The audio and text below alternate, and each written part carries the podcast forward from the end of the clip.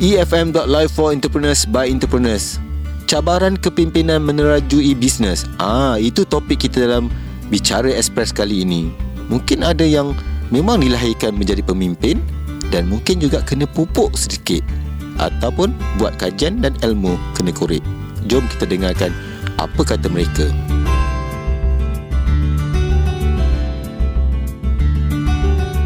Assalamualaikum, salam sejahtera kepada usahawan-usahawan, kepada para pendengar EFM khususnya Bicara Express. Semoga apa yang anda ingin lakukan hari ini beroleh kerahmatan dan sentiasa berjaya.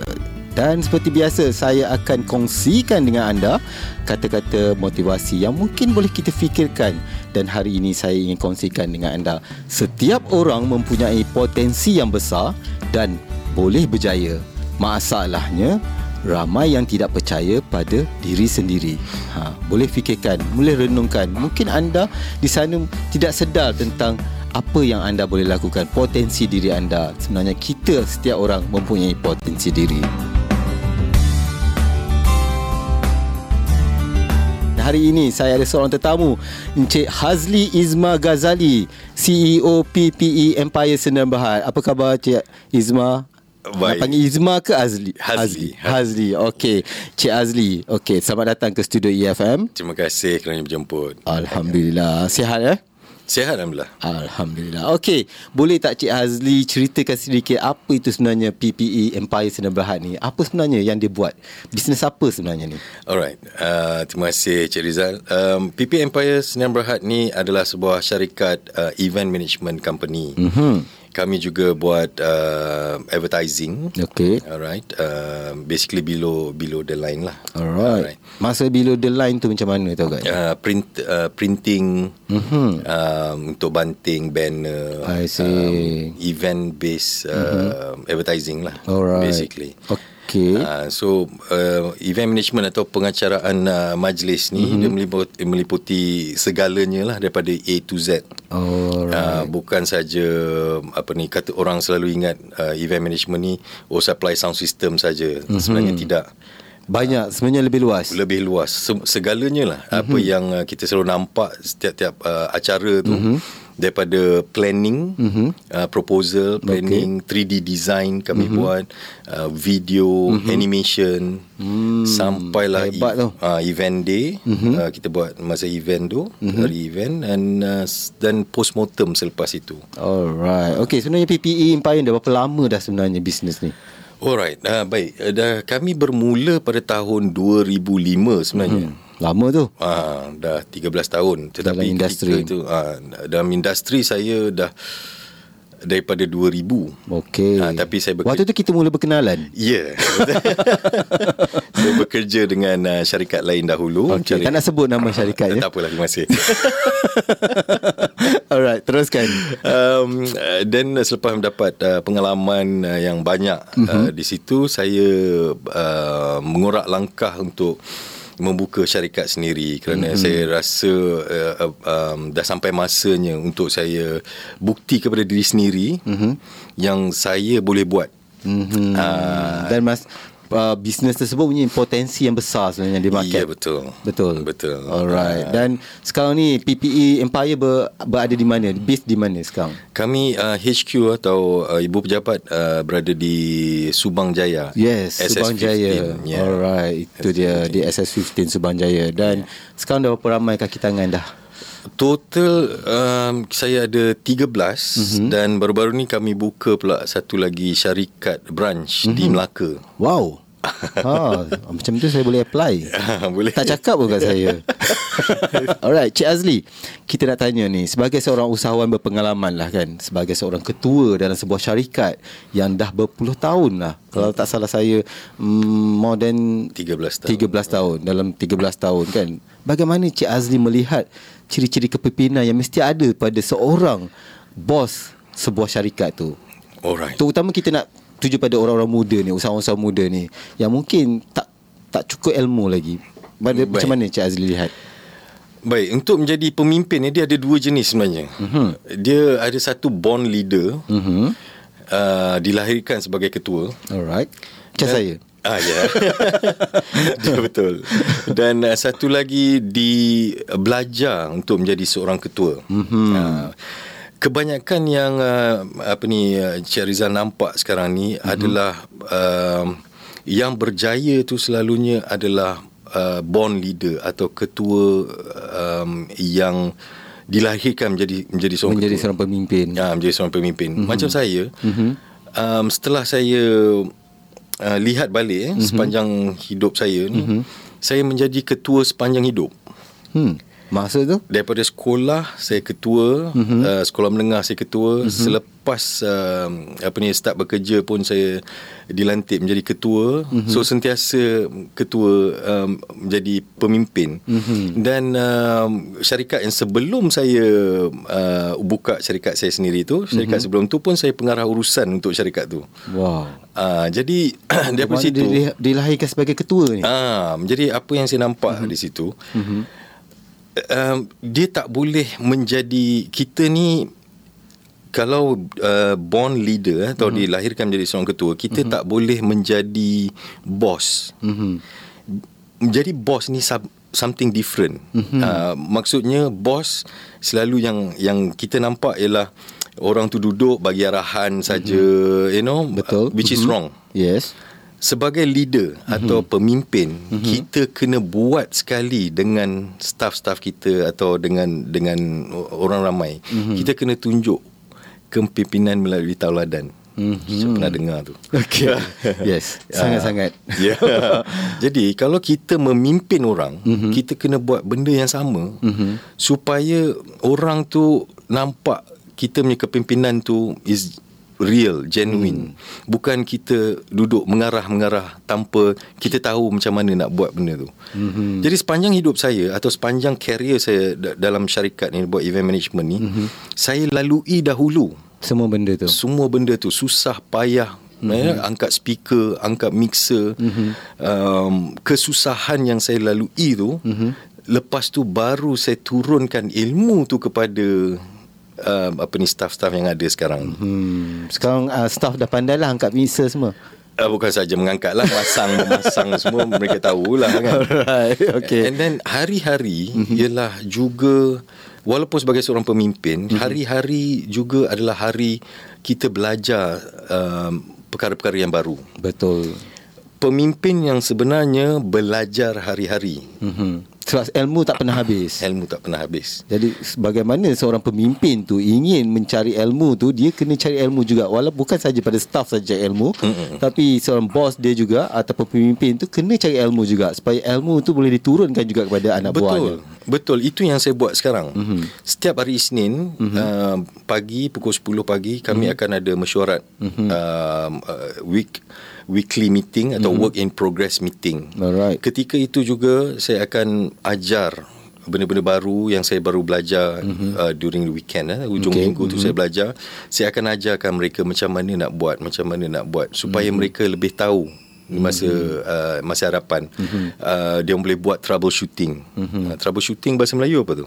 Hmm. Apa tu? Uh, troubleshooting. Mm. Uh, membetulkan keadaan mm-hmm. jika ada kerusakan kesilapan, kesilapan dan mereka mm-hmm. boleh betulkan on the spot. Mm-hmm. Kita menjadi pemimpin pun pemimpin pun kita uh, belajar daripada kesilapan. Mm-hmm. Uh, Jadi bermakna Cik Hazli sendiri sebagai seorang bos dan juga kepada pemimpin-pemimpin ataupun uh, CEO atau pengarah sebuah syarikat tu kena ada ciri-ciri kepimpinan tu dan belajar pada bawah untuk menurunkan kepada kaki tangan di bawah. Ya, dan bukan kita hanya pandai-pandai mengarah, tahu itu ya.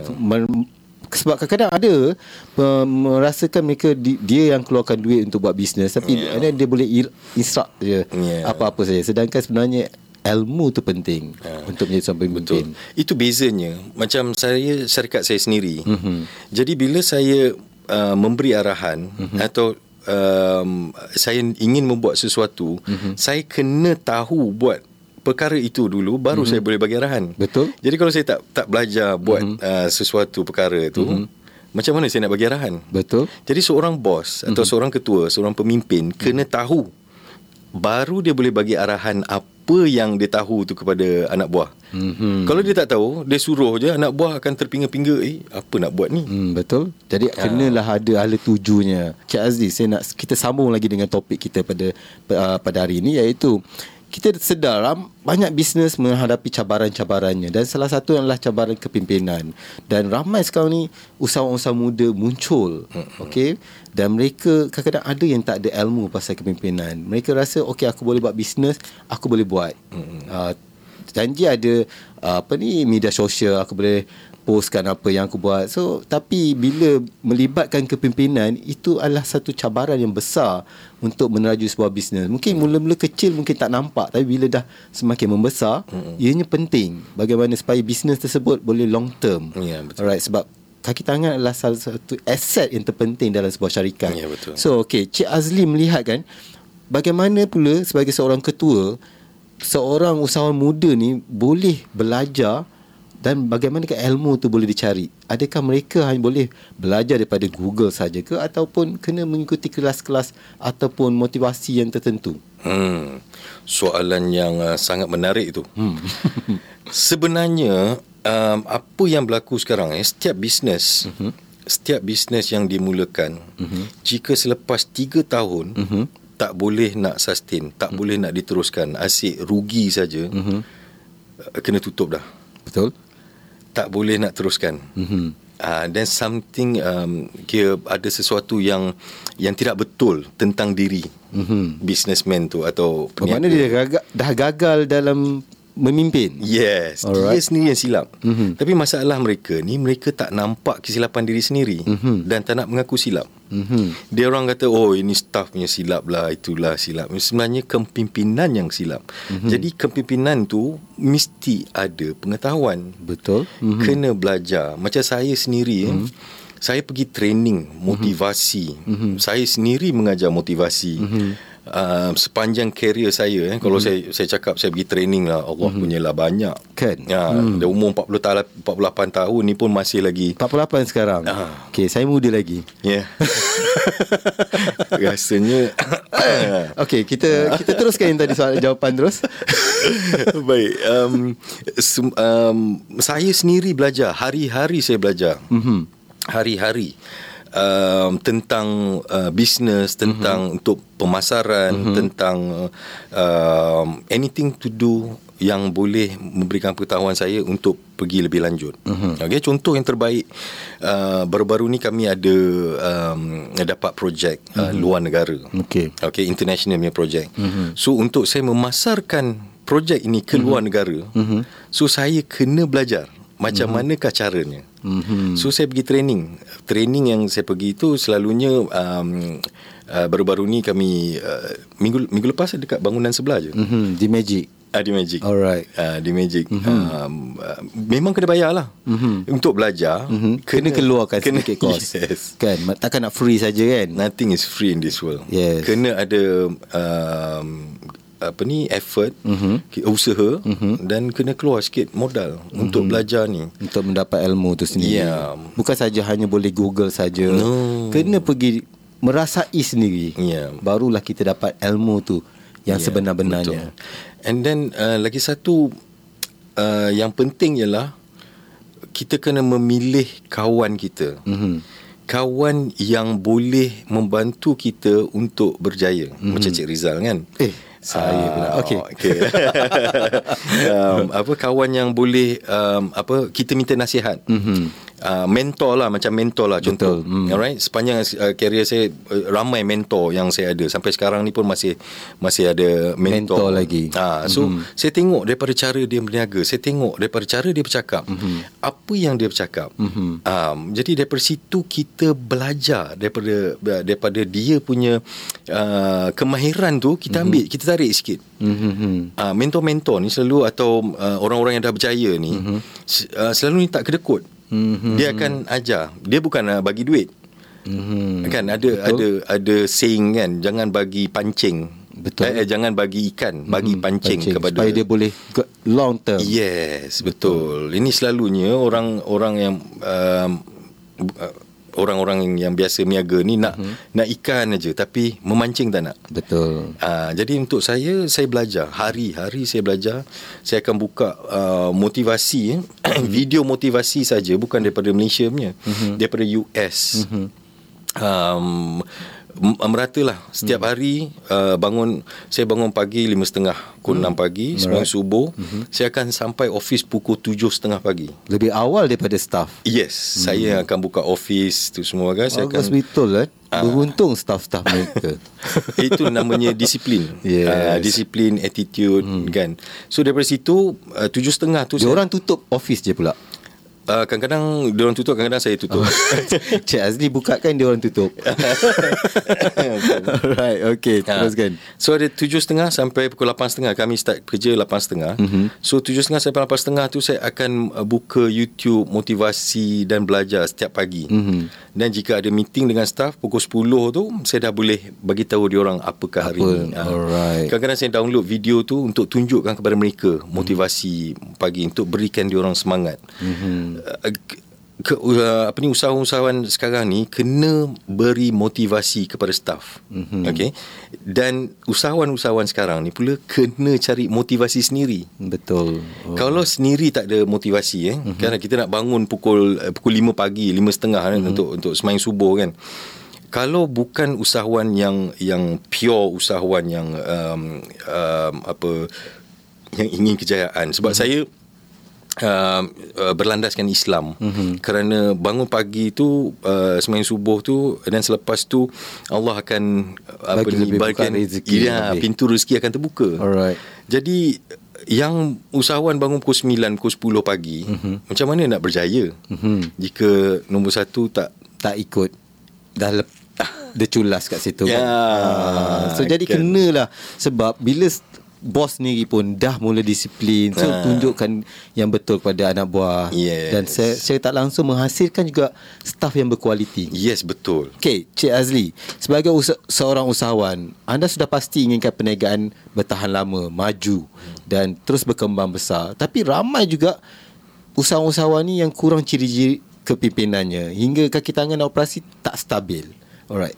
Tapi sebagai seorang usahawan boleh Cik Azri sendiri jelaskan pendapat Cik Azri bagaimana seorang usahawan tu menjadi seorang pemimpin yang disayangi, dikasihi dan di sebab ada yang kata aku takut dengan bos aku sebab tu aku buat kerja. Hmm. Ha, bukan hanya kan ditakuti tapi lebih di dihormati. Hmm. Macam mana tu ciri-ciri yang perlu ada pada seorang Baik. pemimpin? Itu pun ada dua jenis. Hmm. Cuma bos, dua eh. Ha, bos yang dihormati dan bos yang ditakuti. Yes.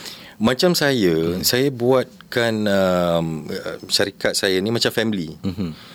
Uh, kita mesyuarat, hmm. kita makan bersama. Bestnya. Makan breakfast, makan bersama. lunch, hmm. makan uh, apa ni tea, hmm. tea time eh, makan uh, kuih petang hmm. pun bersama. Hmm. Nanti kalau mesyuarat jemput saya sekali. Boleh insyaAllah. ya, Alright. Itu penting tu. Penting. okay. Ya, sebab macam sebagai seorang uh, satu keluarga, hmm. uh, keluarga tu utuh mm-hmm. dia akan uh, uh, apa ni kalau buat benda bersama makan bersama semua kan mm-hmm. uh, itu satu mm-hmm. uh, yang saya pentingkan mm-hmm. uh, dalam syarikat alright ada masalah mm-hmm. um, kena bagi tahu mm-hmm. and then um, lagi satu ialah it's individu benda ni ialah individu sebenarnya mm-hmm kadang-kadang bos atau seorang pemimpin tu dah menjaga sepenuhnya pun mm-hmm. alright dah menjaga syarikat sepenuhnya tapi you akan still um, dapat masalah-masalah staff yang um, huru-hara betul Katanya sekarang ni Gen Y lah paling susah nak jaga. Ah, Betul ke? Gen Y. Sebab, ya? Gen uh, y, Gen sebab ah. ramai kita interview usahawan-usahawan, kebanyakannya mereka mengatakan masalah paling utama adalah masalah HR iaitu mm. staff. Ya yeah, betul. Terutama bila mereka berhadapan dengan generasi Y ni. Ya yeah, betul. So adakah Cik Azli sini sebagai seorang pemimpin, sebagai seorang bos menghadapi masalah yang sama dengan uh, kaki tangan? Okey. Contoh yang terbaik saya jaga staff. Mm-hmm. memang saya jaga betul. Mm-hmm. tahun ni saja eh. Tahun ni saja um, naik gaji dua kali. Alhamdulillah. Okey uh, ada borang-borang. Mana ada syarikat mm-hmm. yang naikkan gaji ini ini banyak besar income ni. Ah. Sampai dua kali dapat naik gaji ni. um, dan bonus dua kali setahun. Alhamdulillah. Raya hujung Sal tahun. saya tak Ah. apply dulu. so daripada situ kita dah jaga staff. Mhm. Mm-hmm. Kita dah jaga staff kita betul-betul. Mm-hmm. Tapi staff tu Kadang-kadang tak menghargainya. tak menghargai. Mm-hmm. Dia orang sendiri ada problem Betul. dan dia salahkan bos. Mm-hmm. Dia salahkan uh, ketua syarikat. Mhm. Uh, it, itu yang selalu berlaku dah banyak kali lah. Betul. Saya lalui juga dalam 13 tahun syarikat saya ni pun saya dah lalui banyak kali. Betul. Sebab ramai juga usahawan-usahawan yang saya dah temu buat, kita jumpa kan dan dia orang cakap kan macam-macam dah buat untuk staff. Ya. Yeah. Kan dah bagi tu dah jaga benefit yang ni medical lah, cuti lah. Tetap masalah yang sama. Ya yeah, betul. Dan itu sebenarnya kadang-kadang tak boleh nak tolong dah. Tak boleh lah. Itu dah memang The attitude problem Ah, attitude sebenarnya. problem. Kita bagi peluang tiga kali. Mm-hmm. Kalau tak berubah juga dan kita minta maaf lah. Betul. Dan it's either Sebab kita kena ada staff yang sama-sama hala tuju untuk menjayakan visi syarikat. Betul. Kan? Ya, Kalau dia dah mula lari daripada visi syarikat, better kita kena lepaskan. terpaksa. Ya. Yeah. Menjadi seorang pemimpin kita kena belajar menjadi lebih besar. Okey, kita menjadi seorang besar. Maksudnya besar hati. Kita kena apa ni melihat pada staff kita, operasi syarikat kita, kita kena tahu hala tuju dia, kita kena beri ilmu juga pada mereka dan kita kena percayakan staff kita. Betul. Betul. Sebab kalau walaupun kita tahu dia kadang-kadang tak mampu nak buat tapi kita kena beri sedikit kepercayaan supaya mereka boleh melakukannya dengan Betul. baik. Kan? Alright. Kena delegate. Yes. Hmm. Jadi kesimpulannya lah kita kena menyelia kerja tu lebih baik supaya mereka ada guideline, ada mentornya. Mungkin mentor dia adalah bos tu sendiri Betul. sebagai pemimpin. Ya. Alright. Okay. Cik Azli, saya nak tanya berkenaan bisnes Cik Azli sendiri lah. PPE sa Empire Sdn Bhd. Mhm. Sebagai sebuah syarikat yang sudah besar saya rasa dan memang dah besar pun dah ada cawangan di sana. Alhamdulillah. Ya. Bagaimana Cik Azli di sini dan di sana di Melaka melihat tak senang susah tak untuk uruskan staff yang di sana dan juga di sini nak kena bagi-bagikan masa Ah. bagaimana operasi itu sendiri sebagai seorang pemimpin menguruskan staff menguruskan syarikat kewangan dan sebagainya Oh. Di di Melaka so saya uh, saya melantik seorang COO. Mm-hmm. So di mana beliau yang akan menjaga pejabat uh, di Melaka. So beliaulah yang akan uh, menghantar report mm-hmm. uh, kembali kepada saya di uh, di Subang. Okey. Uh, tapi jika ada mesyuarat uh, bersama apa ni company besar ke atau dengan kerajaan negeri Melaka ke saya sendiri yang akan turun untuk buat presentation di sana. Um, Adakah kerana Cik, uh, Cik Azli tidak percaya pada CEO yang dilantik di Melaka tu ataupun kena ada satu something yang Cik Azli kena buktikan? It, untuk saya itu adalah personal touch. Alright. Uh, saya nak saya sendiri mm-hmm. uh, sepanjang karier saya, mm-hmm. sepanjang karier saya, mm-hmm. semua klien mm-hmm. saya sendiri yang akan jumpa. Mm-hmm. Semua klien akan tengok muka saya mm-hmm. dan um, uh, merasai personal touch saya tu. Mm-hmm. Alright. Sebab syarikat-syarikat yang uh, kami masuk uh, selain daripada kerajaan ialah uh, corporate-corporate yang besar. Mm-hmm. Jadi corporate-corporate yang besar ni kita tak uh, berkemampuan untuk hantar saja staff saja yang pergi. Betul. So saya sendiri yang akan Kena pergi. ada kita sendiri kena tunjuk Yes. diri kita kan Yeah. untuk mendapat kepercayaan sebenarnya. Yes, betul. Bukan Untuk- tak percaya tapi Ah. semua untuk kepercayaan daripada Yeah. kita punya clients. Jadi bila kita dah pergi first Mm-hmm. time tu dan bila dah dapat uh, job tu ke apa mm-hmm. dan kita boleh um, lepaskan kepada staff untuk follow up. Mm-hmm. Uh, so bila ada mesyuarat sebab mesyuarat pertama selalunya akan dengan bos-bos besar. Betul. Dengan mm-hmm. ketua-ketua pengarah ke apa Mm-hmm. ke. So ketua pengarah ni uh, lagi suka kalau tengok ada CEO datang. Dia lebih confident lagi. Yes, Betul. kan. Alright. Ah. Okey, bagaimana Cik Azlin lihat uh, PPE resources ni masa depannya? Ke manakah hala tuju akan dibawa? Hmm. Mungkin 10 tahun lagi akan datang? Baik. Actually kami sekarang ni dah expand ya. Mm-hmm. Um, daripada just a local player mm-hmm. atau um, hanya bermain di um, apa di dalam Malaysia saja. Mm-hmm. Kami dah expand ke luar negara. Mm-hmm. Uh, right. Uh, macam uh, baru-baru ni kami macam saya sebutkan tadi kami um, dapat uh, international um, kontrak eh projek Okay. uh, selama Yang lima itu kita boleh cerita kejap lagi. Ah, lima tahun Alright. tu. Mm-hmm. So saya dalam masa 10 tahun ni mm-hmm. bila kontrak tu li, saja 5 tahun. Mm-hmm. So planning tu dah uh, saya bukan 5 tahun dah. Mm-hmm. Saya dah kena S10. extend ke 10 tahun dah. Mm-hmm. Uh, saya punya planning sebab selama ni saya plan 3 tahun, mm-hmm. uh, 5 tahun mm-hmm. kan uh, 8 tahun atau 10 tahun. Tapi sekarang ni bila dapat kontrak ni dah 5 tahun. Mm-hmm. So saya dah kena pergi 10 tahun lagi. Ah beyond lagi. Jadi um, insyaallah kalau uh, orang kata kalau Allah Allah bagi rezeki ya, sebab mm-hmm. eh, ni semua kerja Allah. Mm-hmm. Allah yang bagi rezeki. Kalau uh, jika semuanya berjaya mengikut planning dia, mm-hmm. alhamdulillah lah kami akan um, excel atau akan terus berjaya lah. InsyaAllah. Alright. Kita nak tanya dengan perkembangan. Saya tertarik dengan apa projek terbaru daripada PPE Empire tadi. Boleh kongsikan dengan para pendengar. Okey, baik.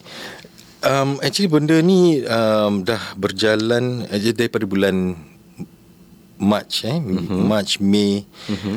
um, kami telah uh, mendapat uh, recommendation mm-hmm. ada satu syarikat daripada Malaysia dah recommend kami ke syarikat uh, luar negara ni mm-hmm. daripada Egypt Cairo mm-hmm advertising agency daripada Cairo Egypt mm-hmm. dan uh, mereka suruh kami uh, masuk tender atau pitch mm-hmm. untuk um, event ni lah mm-hmm. uh, event besar ni so ada 8 syarikat international yang masuk termasuk kami Okey. dan Alhamdulillah kami berjaya Telah memenangi tender Memenangi tersebut. Alhamdulillah. Tahniah dibuat Terima untuk kasih. Cik Azli dan uh, syarikatnya. uh, dan um, projek tu adalah dipanggil um, World Healthcare uh, Exhibition and Conferences 2019 Okey. World Healthcare Bila agaknya uh, projek tu? Projek itu akan dilaksanakan uh, pada 25 hingga 27 Julai uh-huh. uh, di PWTC. Hmm. Uh, dia bukan saja exhibition tapi kami ada conference juga. Dia healthcare lah. I see. Jadi um, macam contoh yang terbaru macam uh, semalam kami mm-hmm. dapat email daripada Taiwan mm-hmm. uh, yang berminat mm-hmm. untuk masuk dalam uh, program ni. Dia terus kata oh kami nak uh, booking terus booth. Wow. Ah, so kami hantar itu yang saya kata saya belajar bagaimana nak buat marketing ke luar negara pula. Mm-hmm. Jadi bukan dalam Malaysia saja. So kami hantar apa ni uh, proposal sampai ke Korea, mm-hmm. Taiwan, you know, uh, Philippines, Thailand, Singapore. The whole world lah. Ah, Asia. Oh, Asia. Sebab Egypt tu mm-hmm. dia akan control the rest of the world. I see. Okay. Ah, so syarikat PPE Egypt lebih tu. kepada di bahagian Asia. Ha, Alright. Dan lokal dan Asia. Mm-hmm. Jadi uh, bila program yang sebesar ini, mm-hmm. ini world eh, world mm-hmm. healthcare ni, jadi kami perlu pula belajar mengenai um, health. Mm-hmm. healthcare, medicine, mm-hmm. contact dengan hospital, mm-hmm. you know, contact uh, cosmetics lah, Yes. tiba-tiba tiba-tiba so, oh, jadi, semua semua jadi uh, ni. Ah. Jadi kau apa? Jadi juruhias. Yes. okay. Jadi kami belajar belajar tau mm-hmm. dalam dalam masa dua bulan kami mm-hmm. belajar tentang tentang healthcare. Kena tahu. Kena tahu. Jadi apa yang yang ada eh contohnya macam um, Uh, dia punya kosmetik, estetik lah, hospital, pendidikan, pergigian, mm-hmm. pharmaceutical, mm-hmm. terapi, you know, So, luas sangat. luas sangat. Jadi macam-macam yang kami belajar dalam masa dua bulan mm-hmm. untuk mengetahui apakah um, program yang akan dilaksanakan supaya mm-hmm. um, kami bila orang tanya, orang telefon tanya, oh, kami boleh jawab terus. Betul. Ha. And then program ni pula uh, kami telah mendapat surat daripada Kementerian Kesihatan Malaysia mm-hmm. yang akan atau mengendorse event ini mm-hmm. okay, yang uh, bersetuju untuk bersama bersama kami mm-hmm. dan kami akan buatkan press conference yang pertama di bulan Januari nanti. Okay. Ha, kami expecting di uh, PWTC kan? Ha di PWTC Alright. sebab PWTC dia ada tiga uh, exhibition hall yang besar. Ya, betul. So kami punya target ialah untuk mendapatkan 877 booth. Wow. Uh, dan kami Banyak tu. uh, uh, target dia lah. Mm-hmm. So dah hantar surat keluar pun dah 600 syarikat mm-hmm. satu Asia ni kami dah keluarkan uh, mm-hmm. surat. Uh, dah dah dapat feedback semua. Mm-hmm. Uh, di mana lokal syarikat lokal pula semua tunggu belanjawan. Mm-hmm. last week. Yes, nak Ah. tengok apa sebenarnya. Yeah. Alright, okay, cool. So bulan November ni baru uh, yang lokal punya syarikat-syarikat lokal ni akan bagi jawapan. Mhm. Mm-hmm. So macam um, syarikat daripada Taiwan, Korea ni um, Taiwan lah especially. mm-hmm. berminat sangat. Ha, dia orang memang kerja dia orang memang akan uh, pergi buka exhibition booth Uh, uh, di uh, uh, program-program macam ni. Mm-hmm. Uh, terus memang sekali bila kita dah keluarkan tu terus kata okay uh, we agree.